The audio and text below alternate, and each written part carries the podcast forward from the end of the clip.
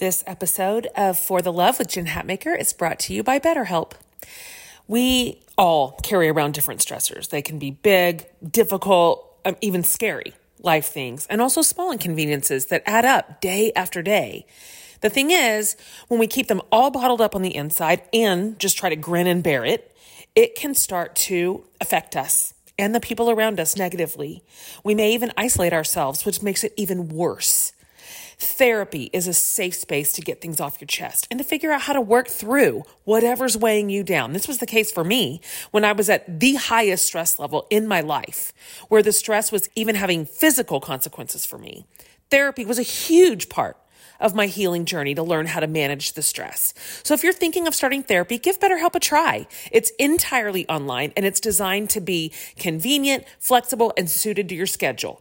Just fill out a brief questionnaire to get matched with a licensed therapist, and you can switch therapist anytime for no additional charge. Get it off your chest with BetterHelp.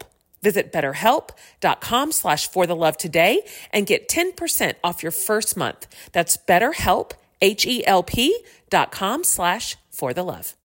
This episode is brought to you by Shopify. Whether you're selling a little or a lot, Shopify helps you do your thing, however you cha-ching. From the launch your online shop stage, all the way to the we just hit 1 million orders stage. No matter what stage you're in, Shopify's there to help you grow. Sign up for a $1 per month trial period at shopify.com/special offer, all lowercase.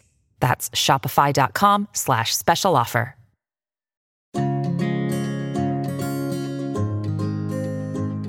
Hey everybody, Jen Hatmaker here, your host of the For the Love podcast. Welcome you guys to the show. Oh my goodness.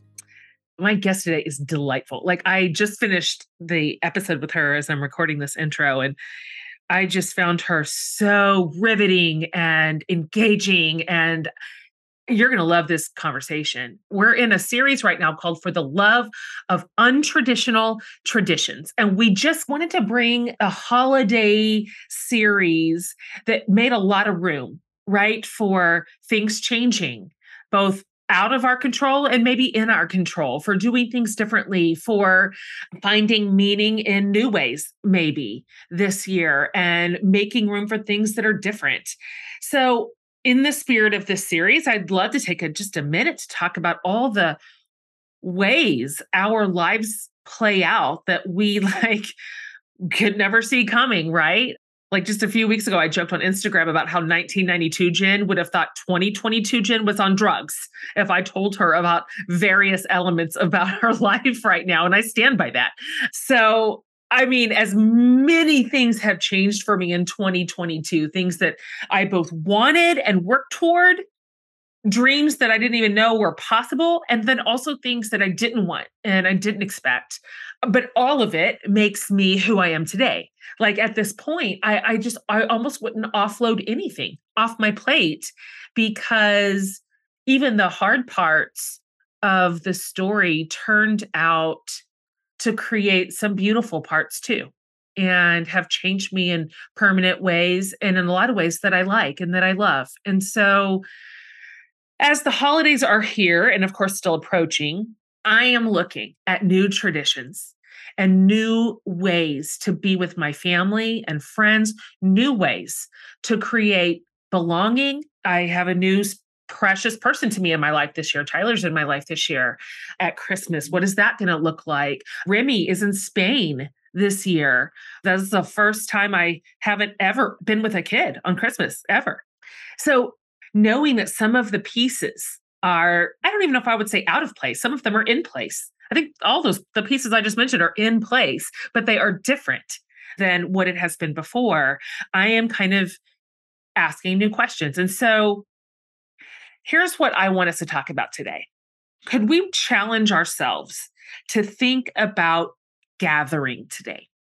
And frankly, in all of our different spaces during the holidays. So whether that's your family and your extended family, whether it's your workplace, friend meetups, your schools, faith communities, maybe your volunteer spaces or your hobby groups, and whatever it is, how do we create belonging and connection inside our groups. What does it mean to gather well? So our guest today is an evangelist for meaningful gatherings. You have certainly seen her work. She is just a phenomenal, powerful leader. Priya Parker, she's spoken and worked all over the world, teaching how to create a sense of belonging everywhere, in boardrooms, all the way to baby showers, like you name it. If anybody is gathering, this is our girl. Priya got her start in this field at a really young age as a kid, when she straddled the two very different worlds of her parents. This is what she said. This is in her own words. On Friday afternoons, I'd leave my mother and stepfather's Indian, liberal, vegetarian, meditating, Buddhist, atheist, or agnostic on hopeful days, global household, and travel the 1.4 miles to my father and stepmother's white, American, evangelical, Christian, conservative, twice a week church-going, meat-eating, basketball-dribbling household. I love her description of her own childhood in these two just very disparate worlds. So in learning to search for belonging and like true connection in those different family places, for Priya, it sparked a lifelong passion for learning what makes people feel safe and heard. So you're going to love hearing how this mashup of backgrounds laid the foundation for really all of her work to spring forth and new traditions that she both blended and created. She's got just a fascinating history, and she's thoughtful and poignant. And I like the questions that she is asking. And I like her North Stars, the ones that she's pointing to as these are the things that matter. So I'm deeply excited for you to hear this conversation with the absolutely delightful and wonderful Priya Parker.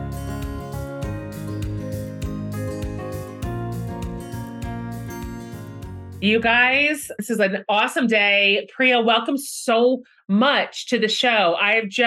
We were just talking before we hit record. I've just followed you for years and loved your work for years. I'm so glad you're finally like in our little orbit here. Thank you so much for having me. I have heard about you through common friends and fellow travelers for years, and it's such a delight. I'm so excited to be in conversation with you. Thank you. Okay, so I have already kind of filled my listeners in kind of high level a little bit about who you are, but I wonder before we kind of go back in time for you just a bit, can you just take a minute here to tell us a little bit about, okay, this is who I am. This is my deal. This is what I'm working on kind of like right now in my current life. And then we're going to take it back in your story. Sure.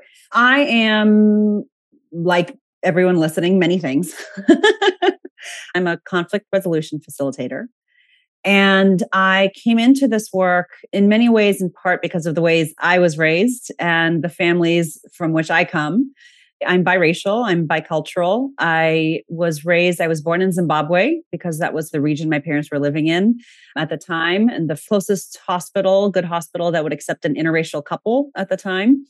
And I know it's like, oh, that's what apartheid means. Yes. Incredibly practical. It actually affects us, not just in psychological ways, but in structural and logistical ways. They moved every few years because of their work, and we were kind of footloose and fancy free, and as a little unit of three. And we eventually moved to Virginia, settled down. My father's American, so we were sort of coming back to his home country. And within a year, my parents separated. And within 2 years, they divorced. And within 3 years, they had each remarried other people. And I was their only child, and they had joint custody. And so I grew up for probably from age, I don't know, 10 or 11, 12 through until college, going back and forth between these two households.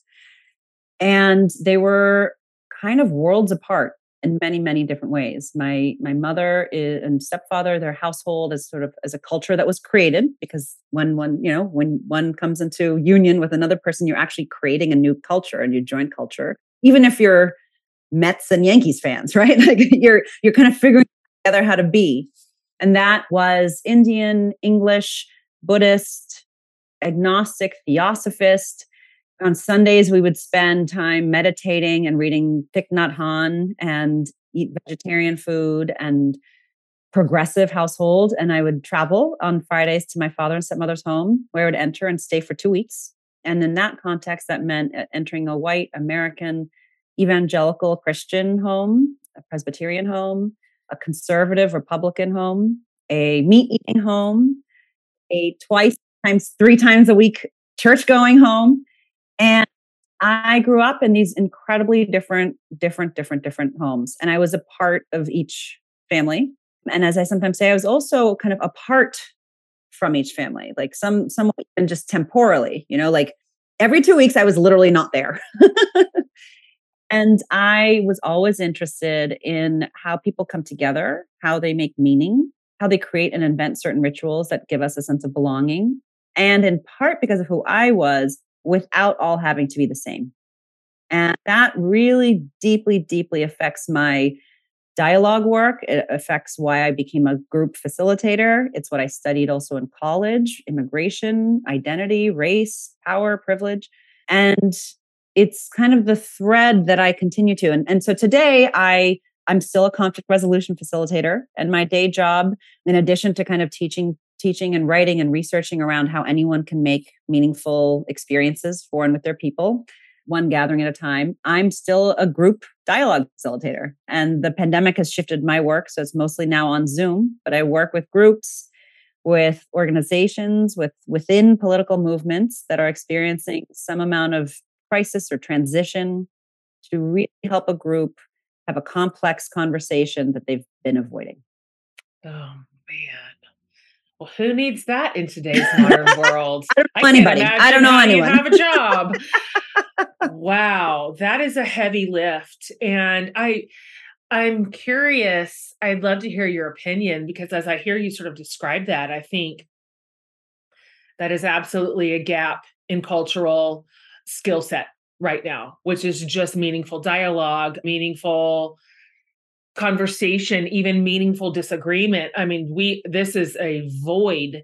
Do you, in your experience, because you've been at this a minute, is it your opinion that we are going in reverse on this scale, or is it simply that we see it more, that social media has elevated what's always really been there behind the curtain into such sort of like public discourse at this point, or are we literally getting worse at this? It's a beautiful question. I think that there's a lot of different things going on and a lot of factors at play. I think that the cultivation of meaningful dialogue, of meaningful conversation, is a cultural practice. And I think that there are elements that help build that muscle, and that there's elements that block the going to that cultural gym, right? And I think, you know, and this was the rise of the cell phone, even before kind of thinking about the internet, and cell phones block our connection to one another, one just as a source of distraction. But there's even studies that show that when you're in person, you're talking and a cell phone is on the table. You're not even looking at it. The cell phone is at the table. People perceive the other side to be less engaged. And so some of this is our tools, in person and virtual. And I think some of this is a lack, you know, we get trained in so many different skills. We get trained, whether, you know, I have young kids, at some point you start learning an instrument, you start learning sports, and I don't know a lot of places that train like the democratic practice of meaningful conversation across difference. And I'll give a simple example. You know, I have two young kids right now, they're 7 and 4.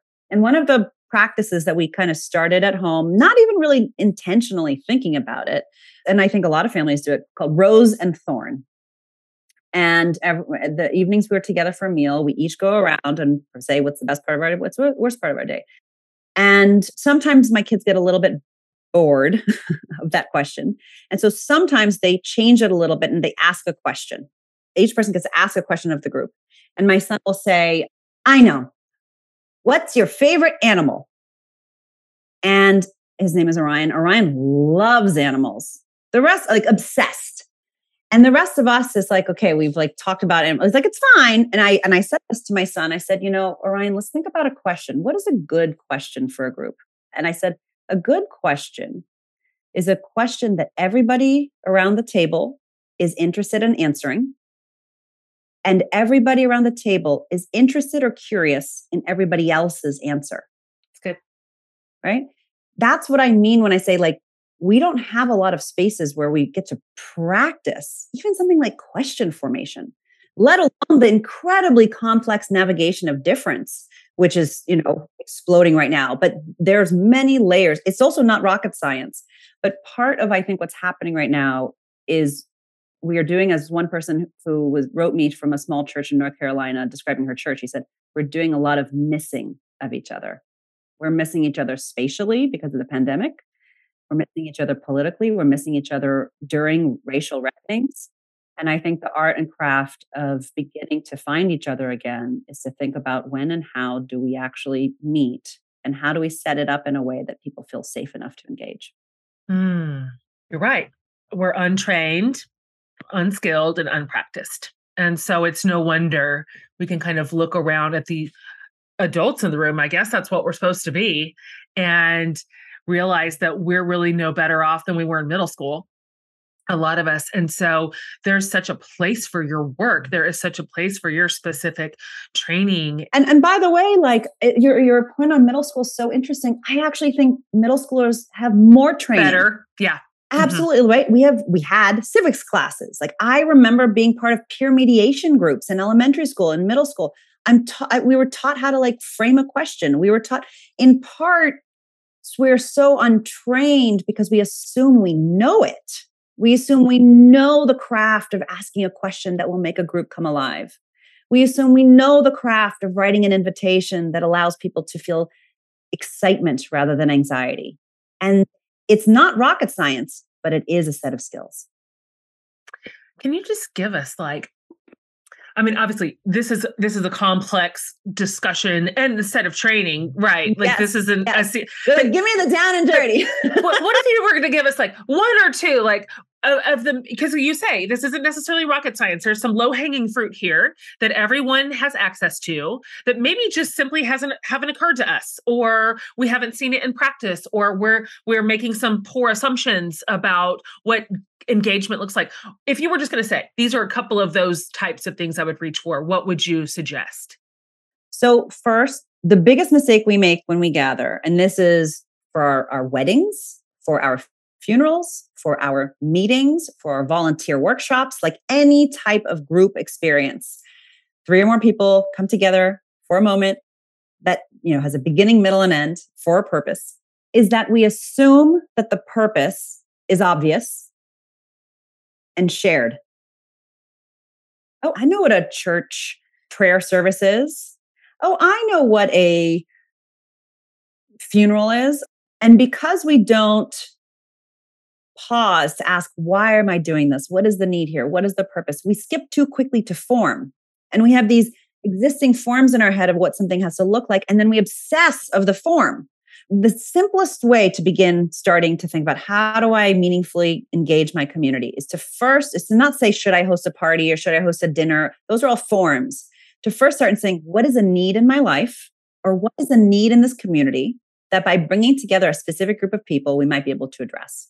So I'll give a simple example. It's kind of a playful example. So a couple of years ago, when The Art of Gathering came out, was published May 2018, I got a phone call from a journalist, and she was assigned to write a piece for a magazine. I think it was Real Simple magazine. And she said, Priya, can you please art of gatheringify my dinner party? And I said, what do you think that means? She said, I don't know. Like, you put the wine glass here. Do you put the serve ramps? I said what I just said to you. I said, first pause and just ask, why are you hosting this dinner party? And she said, basically obligation. I was assigned it, right? Not so different from many of the reasons we totally. I was like, come sit by me. And I said, okay, so just pause. And if you had to answer the question, what is a need in your life that by bringing together a specific group of people, you might be able to address, what would that be? And she paused and she was like, I don't know if this counts, but I am a journalist. I'm also a worn out mom. And the other day, I was at a friend's house and she cut me peanut butter and jelly sandwich into triangles and fed me baby carrot sticks. And I burst into tears. And I said, why did you burst into tears? And she said, because I realized that I'm really worn out. And it was a long time. It's been a long time since someone else was taking care of me, since I wasn't playing the role of caretaker. And she said, what if I hosted a dinner party for my other worn out moms? And I said, great. That gave me goosebumps. I said, give it a name. Give it a name. And she called it the Worn Out Moms Hootenanny. Oh, gosh. And then I said, give it a rule. And she said, if you talk about your kids, you have to take a tequila shot. Oh my goodness. I love it. and the story is like, there was a real need. And you have a need. You're moving from the mentality and even the invitation of like, I need to fill these seats. It's almost like a using of people. Like I need to get butts in seats. We've all been there, whether you're launching a product or whether you're hoping people show up to a workshop, like whatever it is. Two, I actually have a need. And that's vulnerable. Won't you come help me? It's risky, right? Like I feel this way. Do you? And then it was specific. She oriented her guests just slightly. And it was kind of a wink, a wink and a nudge, like don't talk about your kids, but in this kind of playful way, which was actually this radical act, which is just because we are parents, just because we are mothers in this case, doesn't mean we have to talk about our children. There's so much conversational territory, right? She was actually giving a little bit of a structure to get permission to talk about so many other parts of one's identity over that night. And all 6 women RSVP'd. Yes, they did it. They hosted it. They had the time of their lives. They ordered takeout. She realized what's going to embody this practice. And it's not to say that cooking is also a deep form of nourishment. But what I'm talking about is to not put the cart in front of the horse. To first ask, what's the need here? Why am I doing this? And then given that need, how might we imagine or reimagine or invent a way of coming together? I love that. That's actually very empowering too, because it just all of a sudden feels so much more purposeful, which is like that. It's that you tip that first domino, and then sometimes the ones that fall after that, just they serve the purpose where otherwise I would default. I would default to my forms. I love forms. I'm a planner. So like me too. Forms are beautiful. You're right. They can be. Right? When they're the right form. Correct. Right? Every form was invented at a specific need, like a barn raising. A barn raising actually literally used to be, we need help building this barn. We're a newlywed couple or we're new farmers. We literally need help building this barn. That's true. And so often, like so many of our rituals were incredibly helpful at a certain moment in time. And part of the practice of intentional gathering is just simply asking, is this still a ritual relevant to my needs, to my community, to this moment? And the pandemic has like burst that question open. Totally. I mean, I can only imagine how the pandemic impacted your work. I mean, you work around gatherings. You also had to pivot. You had to not just pivot the way in which you were engaging your career, but maybe even the way in which you were instructing people. I mean, I cannot imagine you had a lot of meaningful instruction around gathering on a Zoom before 2020. What's interesting, it's so astute for you to find that. When so The Art of Gathering, the actual book came out in May 2018. And for 2 years, a little less than 2 years, when I was writing, when I was, talking about it, when I was with communities, I basically like spent the hour that I had making my case. Sure. Gathering matters. We're doing time. It's made up. We're on autopilot. Like kind of like, wake up. And then, over the course of 40 minutes, 50, people started to understand, oh, I see what you're saying. Okay, got it. And then I could begin kind of like teaching the stitching. And what the pandemic did at some level is it made the case. Absolutely. By taking gathering from us, we began to see it. We began to see it as this thing that shapes our life. And then, to channel James Baldwin, you can only change something when you begin to face it. And so we had these 2 years or more for many people where we began to, at some level, I mean, there was terror and there was pain. And there's so many elements to this experience, but a lot of social obligation was stripped from us, right? A lot of the things we also wanted to do was taken from us. And what was so interesting when we could be mindful about it is what, when there's a vacuum, when there's no social obligation, when we're not running through our weeks and like saying yes to something that someone committed to, you know, whatever, weeks or months ago, when you pause, you actually have a moment to like listen to that thing called desire. Who do I want to spend time with? What are the obligations I'm so happy I don't have to do? What am I yearning for? I really miss that thing. Gosh, I'm so glad I don't do that anymore, right? And so much of like, what is gathering? Gathering is at some level the way the majority of us spend our time, whether we choose it or not, right? We've been gathering since time immemorial, our classrooms, our houses of worship, our neighborhoods, our potlucks, our meetings, and you can overgather. But the pandemic at some level for me helped make the case that this matters. And so then I could just kind of get to work because I didn't have to make the case. I could take that like proof hat off. And then as a facilitator, absolutely. Just like so many people, I had to figure out how to help people have conversations they've been avoiding digitally, right? And so much of group dialogue is actually about multiple people talking and not feeling constrained. How do you do that when everyone's on mute? And so many of us have been figuring out, you know, navigating these new tools, but again and again, it came back. I had to get clear. And if you all are thinking about like, what is your purpose, but also what is your work? If I thought of myself as an in-person gathering expert, I would have been like, farewell. It's great. You know, gathering is banned. Right. See you in a couple of years. Yeah, exactly. The paperback came out April 2020, right? It's like awkward. When I pause and ask, like underneath, what is it that I'm doing? And what is this work about? It is about helping people meaningfully connect despite significant obstacles. And wow, is COVID an obstacle? Isn't it? Shout out to Astapro for sponsoring this episode and providing us with free samples. Guys, it's already allergy season in Texas. My yard is in full bloom and all the things are in the air. So I decided allergies will not win this year.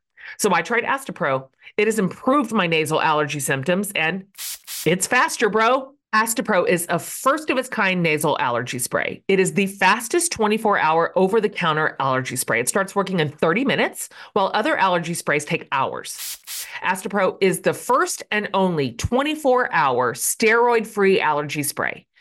Astapro delivers full prescription strength, indoor and outdoor allergy relief from nasal congestion, runny and itchy nose, and sneezing. So get fast-acting nasal allergy symptom relief with Astapro.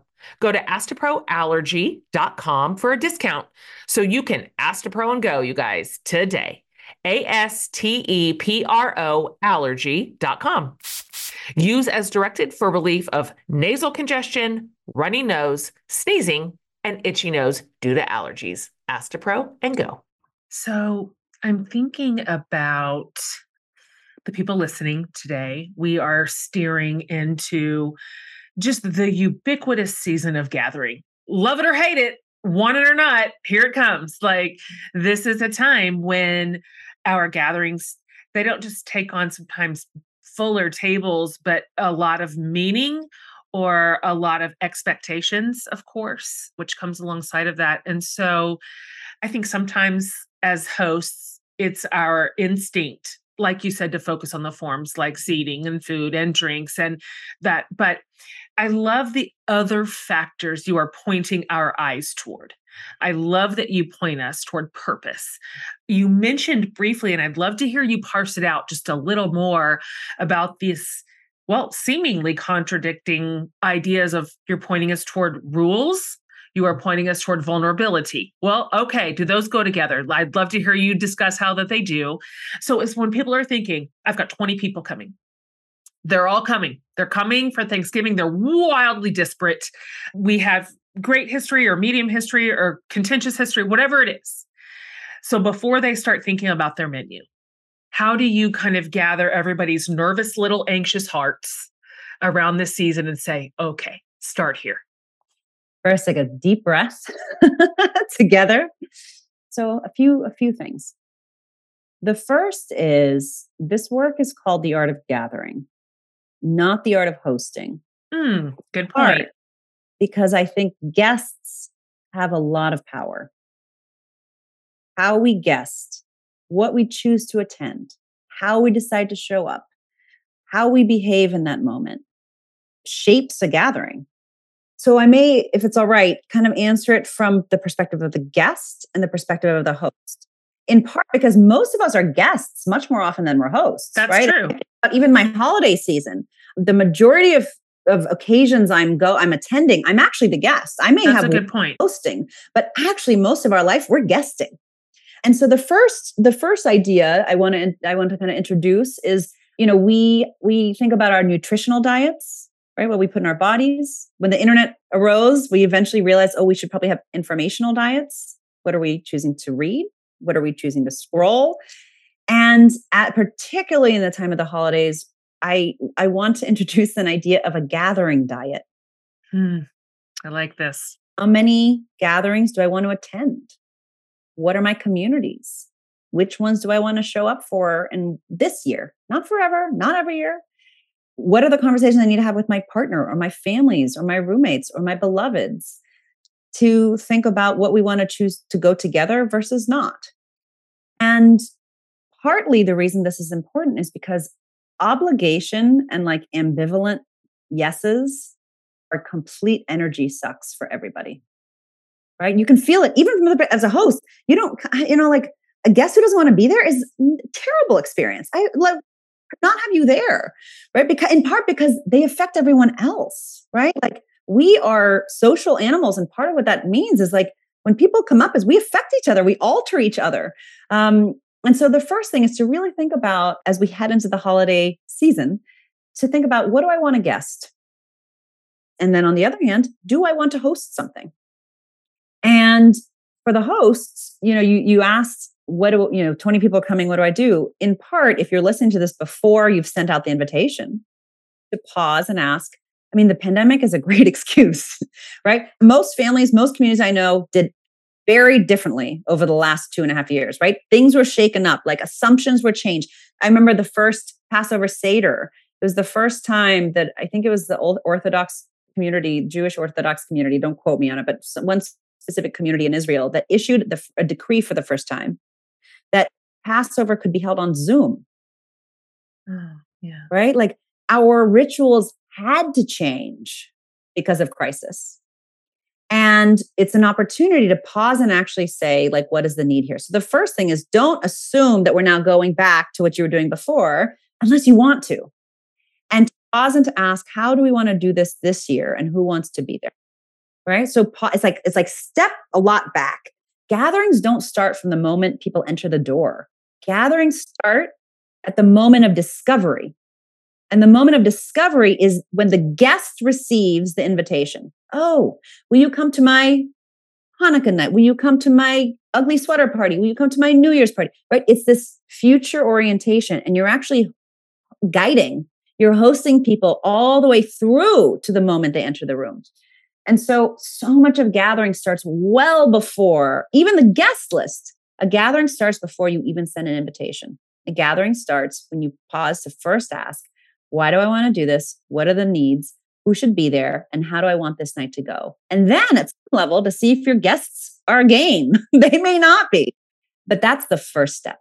I'm curious. I'm thinking about those of us who are, we want to do something different. We'd like to reimagine it. We would love for the tail to not wag the dog. We would love the freedom and the possibility of making really clear and specific and pointed choices around our gathering, but we're like, could bite our fingernails off thinking about it when it comes to, well, we've always done this, you know, or my family expects this, or it's been 10 years in a row that we've done this and I don't know what to do. And so how would you speak to somebody who has some anxiety around breaking traditions or doing something new or doing something different, or, I mean, even as brass tacks as a talking point to sort of reset everybody else's expectations, that it is possible, but probably also takes just as much intention? Let me start with a story and then maybe work backwards. So this was before the pandemic, but one of the people I interviewed for The Art of Gathering is a guy named Michel Lepre. He is actually He's a Cirque du Soleil choreographer. And then part of his job requires him to be traveling all of the time. And what he realized, he missed people. He missed his people. His house was kind of like underdecorated. He wanted to fill his home. And so he came home and he realized he needed to trim his tree. Like, this is practical. You're talking about brass tacks. Like, I need to put up this tree.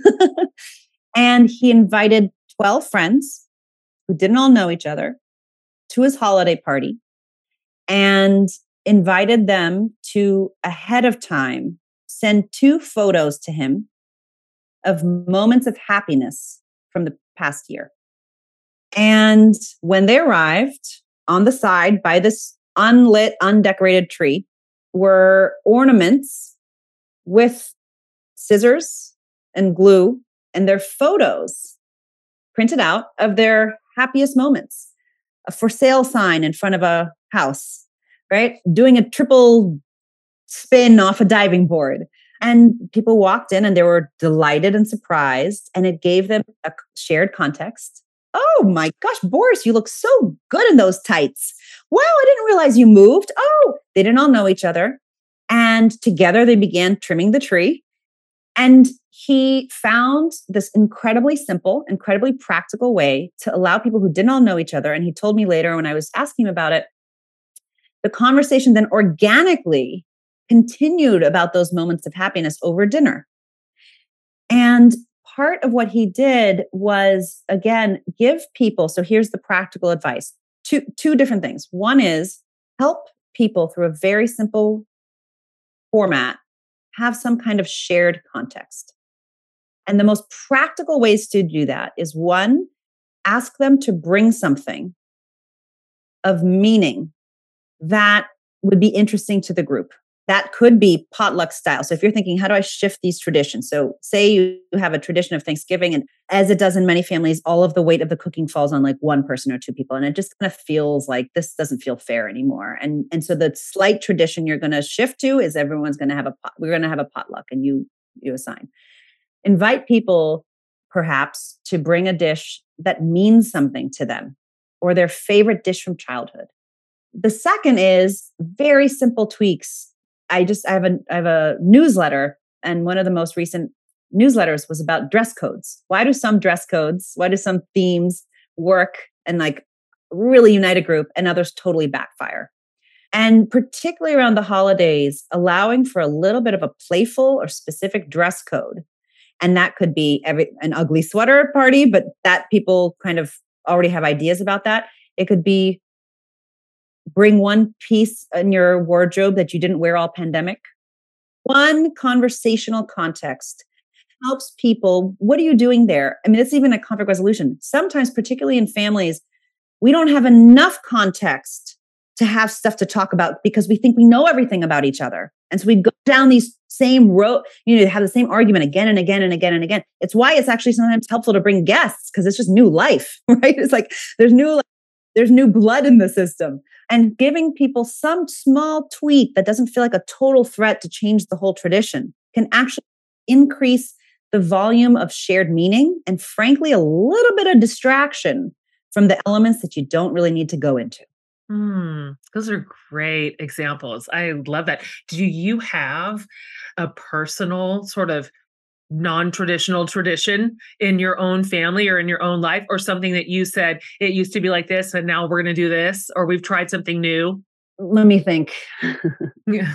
Let me think what I want to share. Like, for example, while you're thinking, last year at Christmas, I have 5 kids, and they're young adults for the most part, and older teens at this point. I could not get a day where everybody could come home at once and do the tree thing that we had always done. And I'm like, what am I supposed to do? Like, just leave one kid out? Like, and I just went, oh, guess what, young adults? If nobody can make a day work for the whole family, we're just not doing it. And so I hired fancy people to bring a tree into my house and decorate it with top to bottom, like a grown-up person's tree, without the crappy kid stuff on it. Like, just like that. I bought my Christmas tree. I bought Christmas cheer, and I loved it. And I might do it again this year. So, and how did you feel about it at the time? Right at the beginning, I thought, how dare I? How dare I mess with this sacred thing that we do? But then I was just like, it's not working. It's not, I'm trying.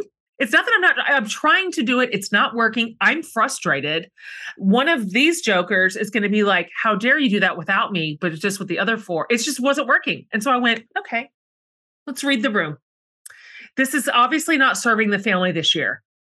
For whatever reason. Way, I think is like an incredibly important part of the sentence. All of us, right? It's like, I think we have so much fear around breaking the tradition. And honestly, it's like the Stephanie Kuntz is this beautiful sociologist. She has this book called The Way We Never Were. And I think in part because we have these like really strong meaning making around the very specific act, we actually forget that, oh yeah, remember the year so-and-so was on college and like they actually weren't a part of it. Or remember the year Tommy broke his ankle and actually he was at the hospital, so we did it 2 days later. Remember the year Aunt Marge was... And I don't say this to make the meaning around the ritual less because we're attached to it, but it's a false narrative that it's exactly the same every year. Part of what allows, and a divorce is a crisis, and positive and negative, right? It's a massive rupture, right? And the pandemic is a massive rupture, right? World War II was a massive rupture.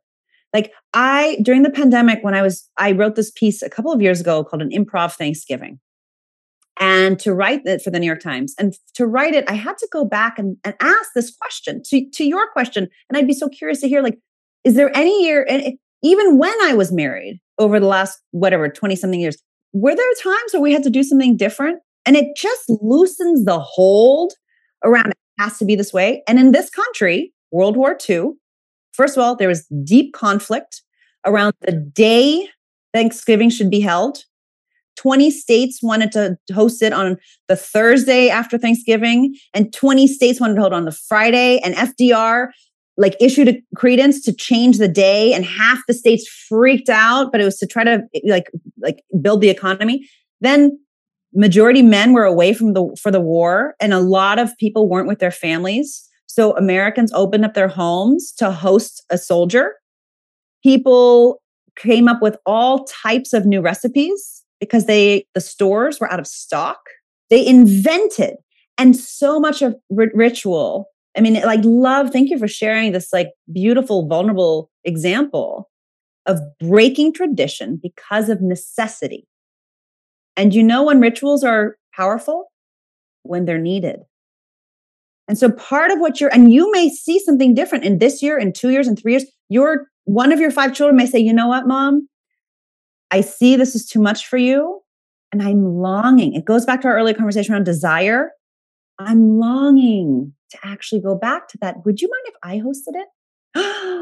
Oh my gosh, they're growing up, you know, whatever it is. No, and so part of this is like these false binaries that it is tradition or it's break tradition. And part of what you're authentically experiencing is like saying, this is not working this year. I'm going to try something else. And also you may have been happy. You may have also had a little sense of loss. And part of allowing for new rituals is to also let people feel sad about the loss. That's good. Right. We can hold both those things. They don't have to cancel each other out. We can. Both are true. This was a beautiful thing we had in a system that worked for some time. And those were the patterns of that family. And now that family is changing forms. And so we must change forms too. And our rituals are like the observable symbols of our forms. And when the forms are shifting, the rituals also need to shift for them to be relevant and meaningful to the people who choose to be in those systems. This is so good. I love how you keep using the word ritual. You have mentioned before that your favorite definition of ritual is by Jonathan Cook, which is ritual is nothing more than the transference of state from something to something. I read that sentence probably 3 times, getting ready for that question, going, transference of state from... I want to hear you talk about that sentence, what it means for you, for us, and why this matters. When I went out to research for The Art of Gathering, a big part of the book is my own experience as a group facilitator.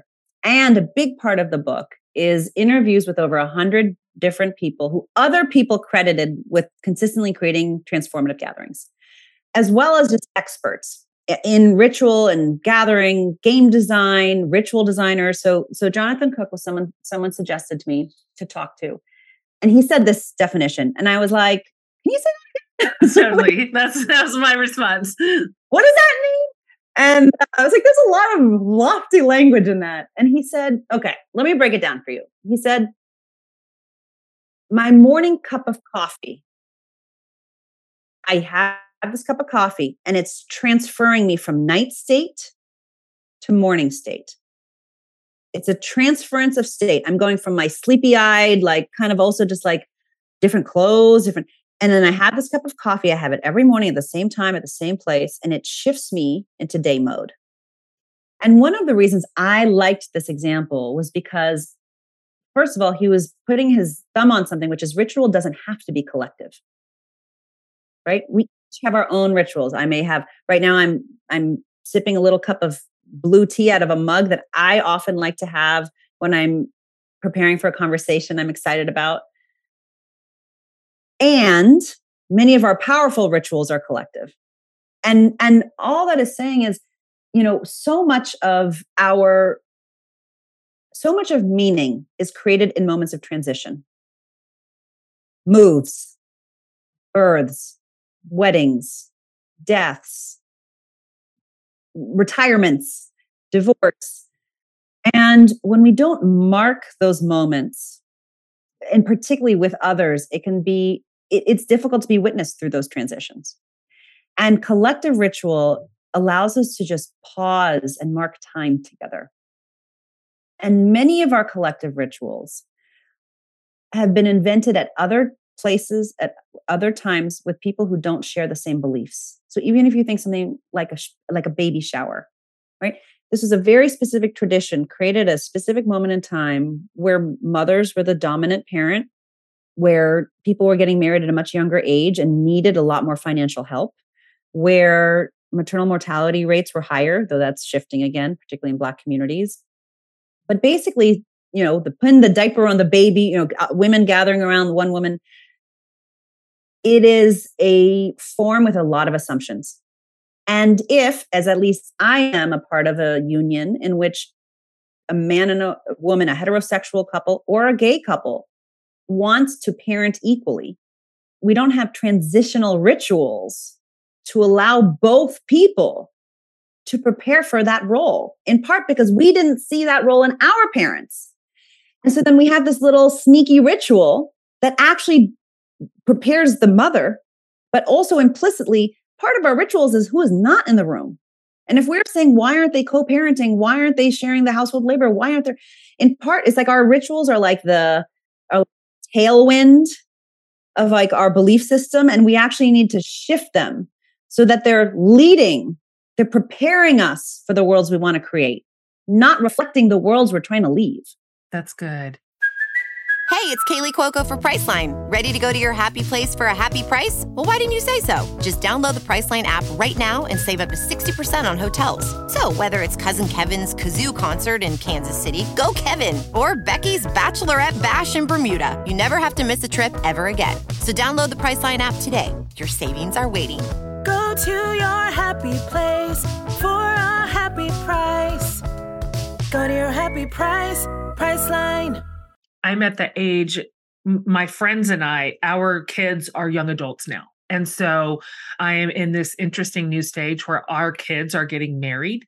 And so they're in their 20s or whatever they are. And they are this age group, this generation sees the world with fresh eyes, and they push on rituals. They push on these traditions that we just defaulted to. And I'm thinking about some of our young adults getting married, and they're like, I don't want you to walk me down the aisle and give me away. I'm not your property. Like, or why is it just dad? Why is dad walking me down the aisle and giving me to another man? This is like archaic and not even reflective of our partnership. And in the parent sect, we're like, oh my God, I don't know why we're doing that. Like, we don't own you. Like, it's not just dad giving you to another man. Like, what? I don't know. And so I like, that's what that means, right? It's totally.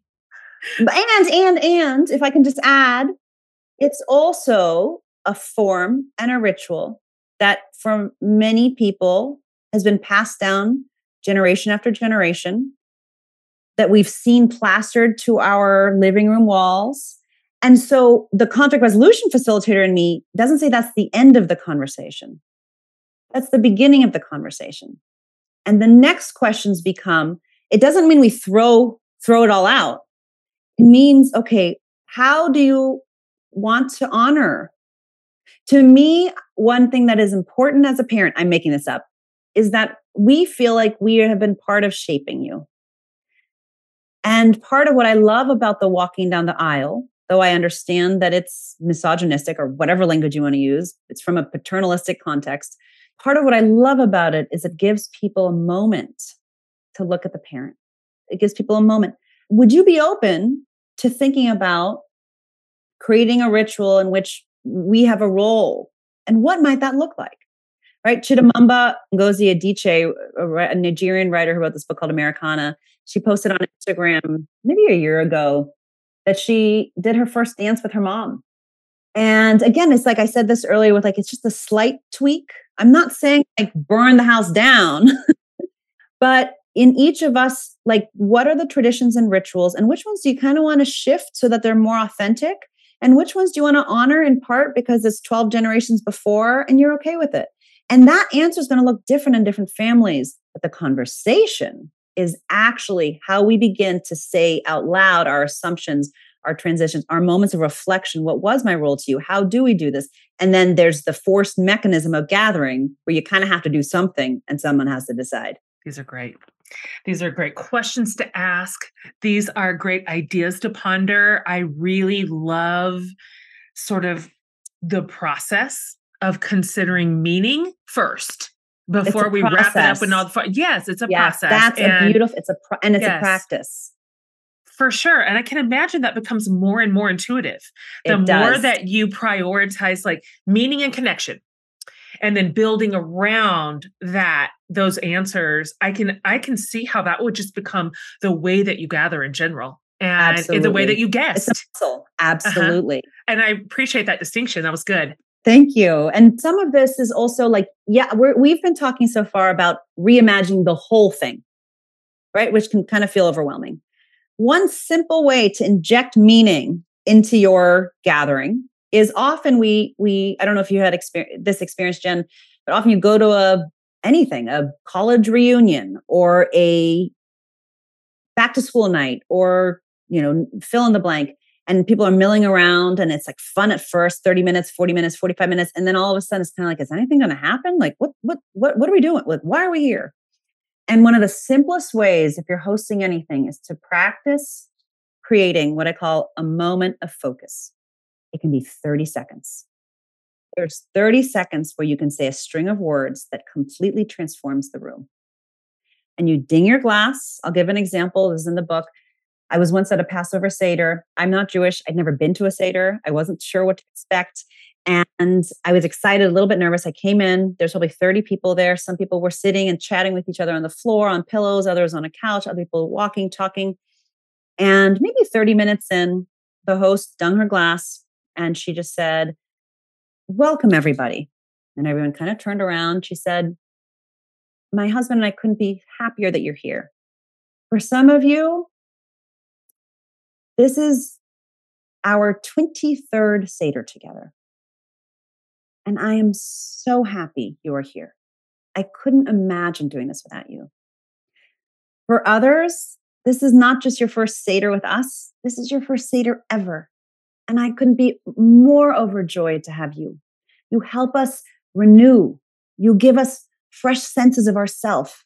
We are so happy that you are here. And on a personal note, this is the first Seder that I've had without my mother. And so it's incredibly important and meaningful to be with you in this moment. Let's begin." 30 seconds, 45. Why are we here? Why are you here?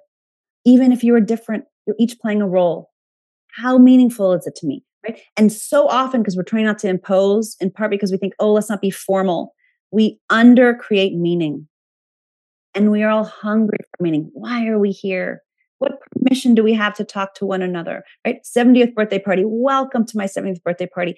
Thank you for flying all over the world to come here. We are at this hotel because when I first moved here, this was the hotel I dreamed of going to 45 years ago when I immigrated.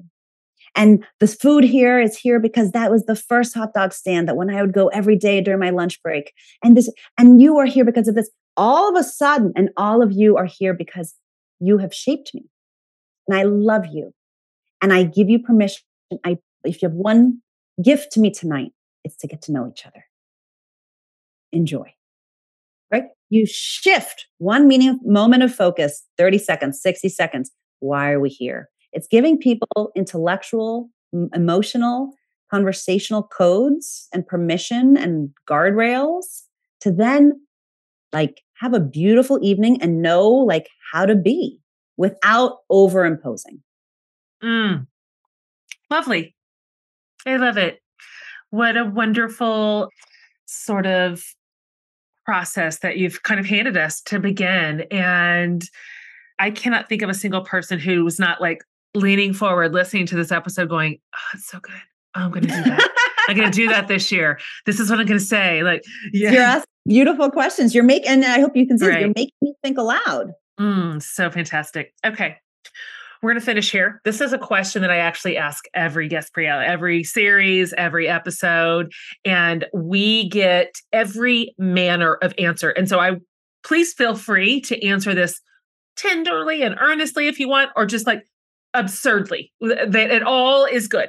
All answers are good answers. Okay. I borrowed this question from an Episcopal priest named Barbara Brown Taylor, who I love. And I just love her way of being in the world. And in one of her books, she asked this question: what is saving your life right now? Oh, what a beautiful question. Mm-hmm, isn't it? I'll say what's coming to mind. And that is piano. Oh, you play. Well, here's the interesting thing. I have longed to play. And I thought I missed the boat. I grew up, I played flute. And so I have a musical background, and the piccolo. I was in marching band, little known fact. And I always kind of felt, no offense to my fella flute players, Lizzo in the house, I always felt flute's kind of a lonely instrument. You need a whole orchestra. You need a symphony. I longed to play piano. And long story short, like I now have a child who's of playing age, and he started taking lessons. And I just thought, And I asked the teacher, do you teach adults? And she said, yes. And I didn't want to over promise. And so I said, can I just take 4 lessons? I don't know if I want to do this. I don't want to, a teacher's a serious relationship, can we date? And I started, this is probably 6 months ago. And I now am practicing. I'm now learning piano. And I'll tell you why it's saving my life right now, which is when I'm playing, when I'm practicing, when I'm in my lesson, I feel like I'm closing the gap between the life I long for or wish I had and the life that I have. Oh. And I'm so terrible. Delightful. Like, that's not the point, right? It's like, I don't know the keys. I don't know the lessons. I don't know but it's like, I'm doing the thing. Yeah. Golly, I've never regretted putting that kind of yes on the table. The one that I've imagined, envisioned, pretended I could do, and being willing to start at the beginning when you're awful, and being willing to not be a success at it for a while or ever, but for the love of it, the love of it. Yes. I just think that is such a fantastic. I don't think anybody's ever said piano after like 5 years. I think that's the first time we've ever had someone say, I'm learning to play an instrument. It puts my brain in a different place. It gives me, it's deep focus in a way that I almost don't have in any other part of my life. It's frustrating. And so it's like, it's just, it's as you would say, it's good. It's good. Mm-hmm. That's fantastic. Perfect answer. I'm so grateful you were on today. Can you just tell my community the best places to find you in your work? Because you have so many tools and resources. You are an incredible gift to people who want to build a lot of meaning into their lives and relationships and gatherings and friendships and families. Thank you. Thank you. That's a very generous question.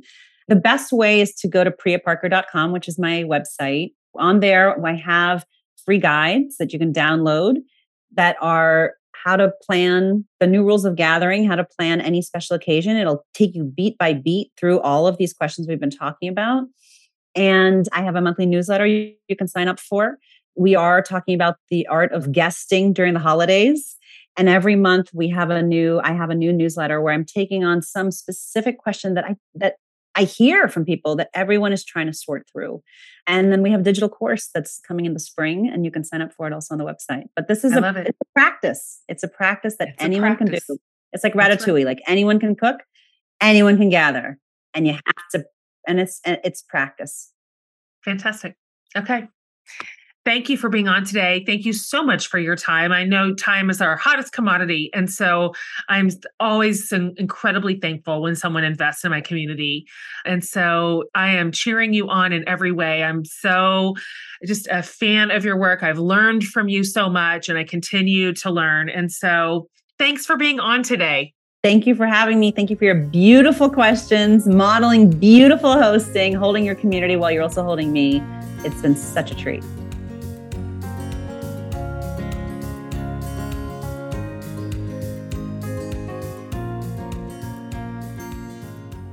All right, you guys, I loved that conversation. I mean, really, I just sat here talking to Priya, thinking. I was just thinking through my own gatherings. I was also thinking through my own, I like how she says how to guest. I'm thinking about being a guest. I am thinking about several of the suggestions she gave us that are just so doable, so possible. All it requires is a little bit of intention, really. Not like a complicated system for how to be a perfect host, but rather like how to create connection and meaning. These are the better questions, frankly. Let's let them drive the decisions that we make about gathering during this season. So fantastic. So as mentioned, PriyaParker.com is where you can find her stuff. If you go to JenHatmaker.com underneath the podcast tab, I will have all of this for you. I'll have this show and the link and all the show notes, of course. And then I'll put links to all of Priya's things, her books, her everything, her resources, her newsletter, her website. So you can find everything in one stop to make it easy for you. We're thinking about you, community. We're thinking about you so much this holiday season. We want it. We're always chasing the elusive holiday season to be like just lovely or maybe less stressful, less anxiety producing, less contentious, less busy, just for the sake of being busy, and more meaningful, more connected, more simple, more wonderful. That's our goal. So that's what I hope this series is offering you. It is definitely doing it for me. So thank you for listening. Come back next week. We have more to come in this series, and I think you're going to love it. See you then.